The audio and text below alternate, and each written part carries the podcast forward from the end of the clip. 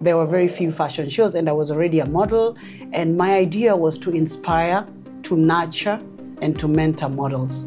So that's when I started learning fashion show production. Do you find any uh, sexual harassment while you were looking for sponsorship? So I've never faced any form of harassment. Sexual harassment? Yeah, sexual harassment. I've never faced any form of sexual harassment, but but of course I'm sexy and, and I'm hot. So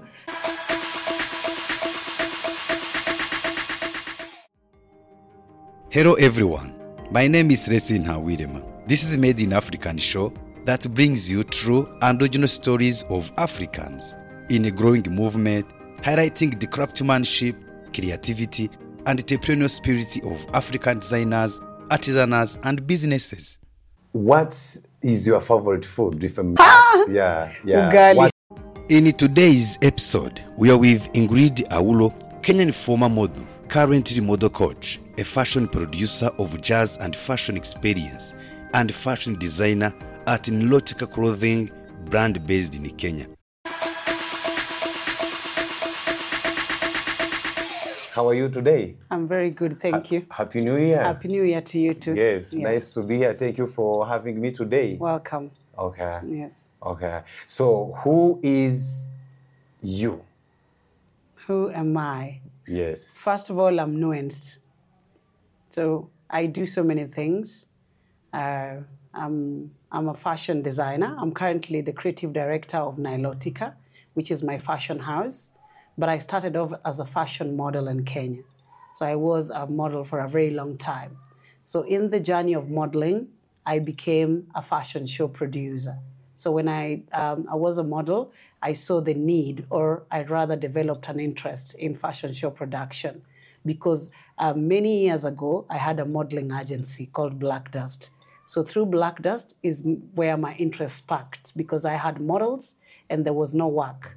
So I, I started uh, developing an interest in fashion show production. So I had to create work for my models, and that is where the interest came in. So I started doing fashion show production and coaching models because there I had an agency with models, but then the models are untrained. So I had to use my modeling knowledge into training the models. Okay, okay. Yes. Actually, I think we also we get there deeper. We get Yes. there deeper. So, Yes. um, uh, let's say, um, who is Ingred? Like in terms of fashion, what is your favorite color in the fashion?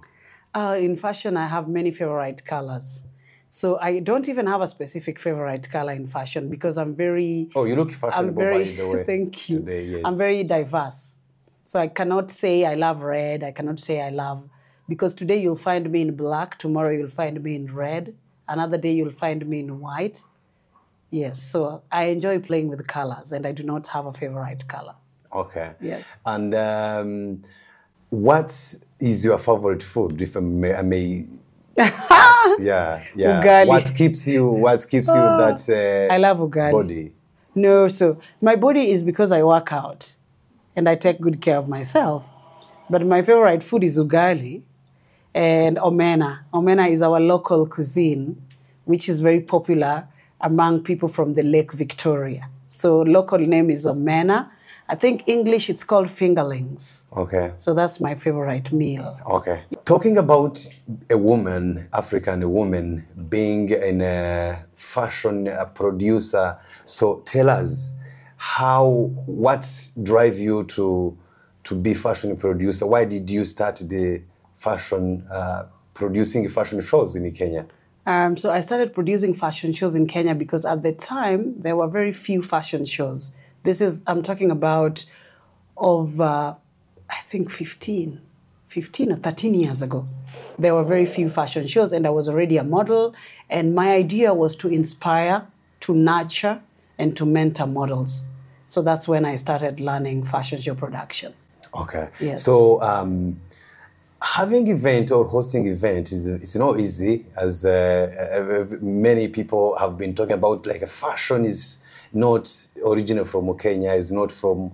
Of course, talk about fashion shows. By the way, fashion in Africa we always have fashion, but fashion shows it's a new form of selling or presenting clothes. So, um, what challenges have you faced? Have you been facing as a woman? in fashion show production. Yes, in fashion production, yes. Uh, it's a lot of challenges. First of all, um, the main challenge is getting sponsorship. Because if you're doing a fashion show production, a fashion show production or a fashion show should be a tool for marketing. So this tool for marketing, it's a tool that you need to share with corporates, companies, and sponsors because you can't do it alone. So you, it, it's hard convincing a sponsor to see your fashion show as a tool of marketing. So that is the first challenge that we are dealing with, or rather, I am dealing with as a fashion show producer. Because you need to convince a brand that this is a marketing exposure for you and they need to believe in you. So getting sponsorship is very challenging sometimes. Uh, yes, in terms of, um, let's talk about the innovation in uh, fashion because uh, Kenya has, uh, I don't know how many fashion designers you have here in Kenya, but I assume there are many fashion designers in Kenya. So, as a fashion producer, so wh- how do you see the fashion industry in Kenya, like in terms of creativity, variety, uniqueness? How do you see? I think um, right now where we are at, we have a movement called Made in Kenya. by Kenya, wear Kenya. So I feel like where we are at right now, a lot of designers are putting in the work, and a lot of Kenyans are starting to embrace that it's okay for me to wear an outfit made in Kenya rather than importing an outfit. So we are at a place where Kenyan designers have shown a lot of creativity, a lot of hard work, and I'm actually even I, I have most of my outfits in my wardrobe are made in Kenya. It's just today that I'm casual. Okay. Yes. So, and uh, that makes me to ask what's the criteria? Because there's this um, saying of copy paste among African fashion designers. Yes. As a, a women fashion producer, when you take decisions to bring fashion designers in your shows, so what's the criteria do you see? Uh, so I believe there's no design that has never existed before. There's nothing under this earth that has never existed before. So everything is just a recreation of what has already existed. So if we talk about copy pasting, unless somebody has copy pasted your design exactly the way it is, but I think a lot of designers know better that you can draw an inspiration from an already existing design, and there's nothing wrong with that. So you can borrow inspiration and you can tweak design based on something you saw that you like. Because whether it's a sleeve, whether it's a, it's, it's a bodies, all these designs already existed. And then most of the designs that we are creating now and patterns are from vintage era. So they were already there. Yes. Yeah. So, Ingred, take us to, to the fashion process itself. Uh, so, because some people they understand fashion, fashion show. Some people they see runaways and da, da, da. so take us to the process. You you mentioned you've been a model and n- now you're a producer of fashion. So creating a stage putting the show together. So, taking show us the process. What is making your fashion shows unique? Because mm. people say, you know, uh, fashion show with poor writing. Yeah. That is not uh, good fashion show. So, take us in that uh, uh, journey. So, the process, the uniqueness of of your event. Yes. So, uh, first of all, what is making uh, my event that I produce unique is the story. So, every event that I produce has a story, there's a why behind it. So, if we take, for example, on the Runway Charity Fashion Show, the why behind is, is to support the community, it's to give back to the community. That is the why behind it. Now, if we take, for instance, Jazz and Fashion Experience, the why behind it is to support Kenyan made brands. So this is where we are calling upon fashion designers in Kenya to come and show their work. We are showing the Kenyan market that you can buy an outfit here and wear it, and it can sustain you rather than importing an outfit. So all my fashion shows have a story. Now, other than the story, I have a checklist. So when I'm producing a fashion show, the first thing is it's a, first, of- first of all, we have to look at the logistics. Where are we getting a stage from? Where are we getting sound from? Who is going to build the stage for us? Who is going to be the MC? Who is going to be the DJ? Where am I getting models from? So there's a whole checklist. And then every checklist has to be ticked to the bottom. And then that's when you have a show. Without all these checklists ticked, you don't have a show. And the main one is sponsor. You cannot run a show without a sponsor. So you have to start by sourcing for sponsors, having meetings with them, and then agreeing on terms and conditions. Yes. Yeah. Uh, there are people saying there are no sponsors in fashion. Why do you think uh, people don't support fashion shows, events in, in, in not only in Kenya? It's it's all over because uh, you meet uh, Ugandan producers telling you it's rare to find sponsors who really give uh, a big stake. You know, when I say big stake is what you can get after the sh- after the show as a producer. So why do you think uh, there's no sponsors are not interested in the fashion in made in Kenya? So I wouldn't really say there are no sponsors. I think sponsors are there. But you need to know which brands can align to the fashion. Because there are so many companies, but are they really interested in fashion? So if we take a betting company, a betting company is interested in sports. So if you're doing a fashion show and then you're approaching a betting company for sponsorship, they're going to say no. So before you do your fashion show, you have to do your research and, and, and, and, and, and identify uh, companies that are interested in fashion. So if you're a fashion show producer or a fashion show organizer, then you need to target brands that are interested in fashion, like makeup companies. You should go to boutiques. You should go to makeup companies. You should go to skincare companies. You should go to even sanitary towel companies. So anything to do with women, anything to do with fashion, these are the first companies you need to target. So this way it becomes easier. And then you have to let them in on the story. Yeah, I feel like if you're a fashion show producer, just going to a sponsor and saying, I need, I need sponsorship. Yeah, you, you need to let them in on the story and the journey. And this mm-hmm. way they'll be able to trust you. So I don't think there are no sponsors. I just think it's challenging to mm-hmm. get them. Okay. But sponsors are there. Okay. Yeah. Yeah, but I would, that makes me to now to to, to, to, think even our our viewers they may now ask the, the question. So what da- does uh, Miss Ingred do? How do you create a concept? How do you come up with a concept to say this is gonna be a jazz fashion show, for example? So how do you come up with a concept? Uh, so how we come up with the concept is that if you're a creative like me, you know, concepts come from nowhere, inspirations come from nowhere. You could be walking down the road, and then you see something, and then it triggers a creativeness in you. So I feel like uh, how I come up with my concepts is just it's random. They are so random. You could even be sleeping and then you get a dream and then you think, oh, maybe I should, you know, do something.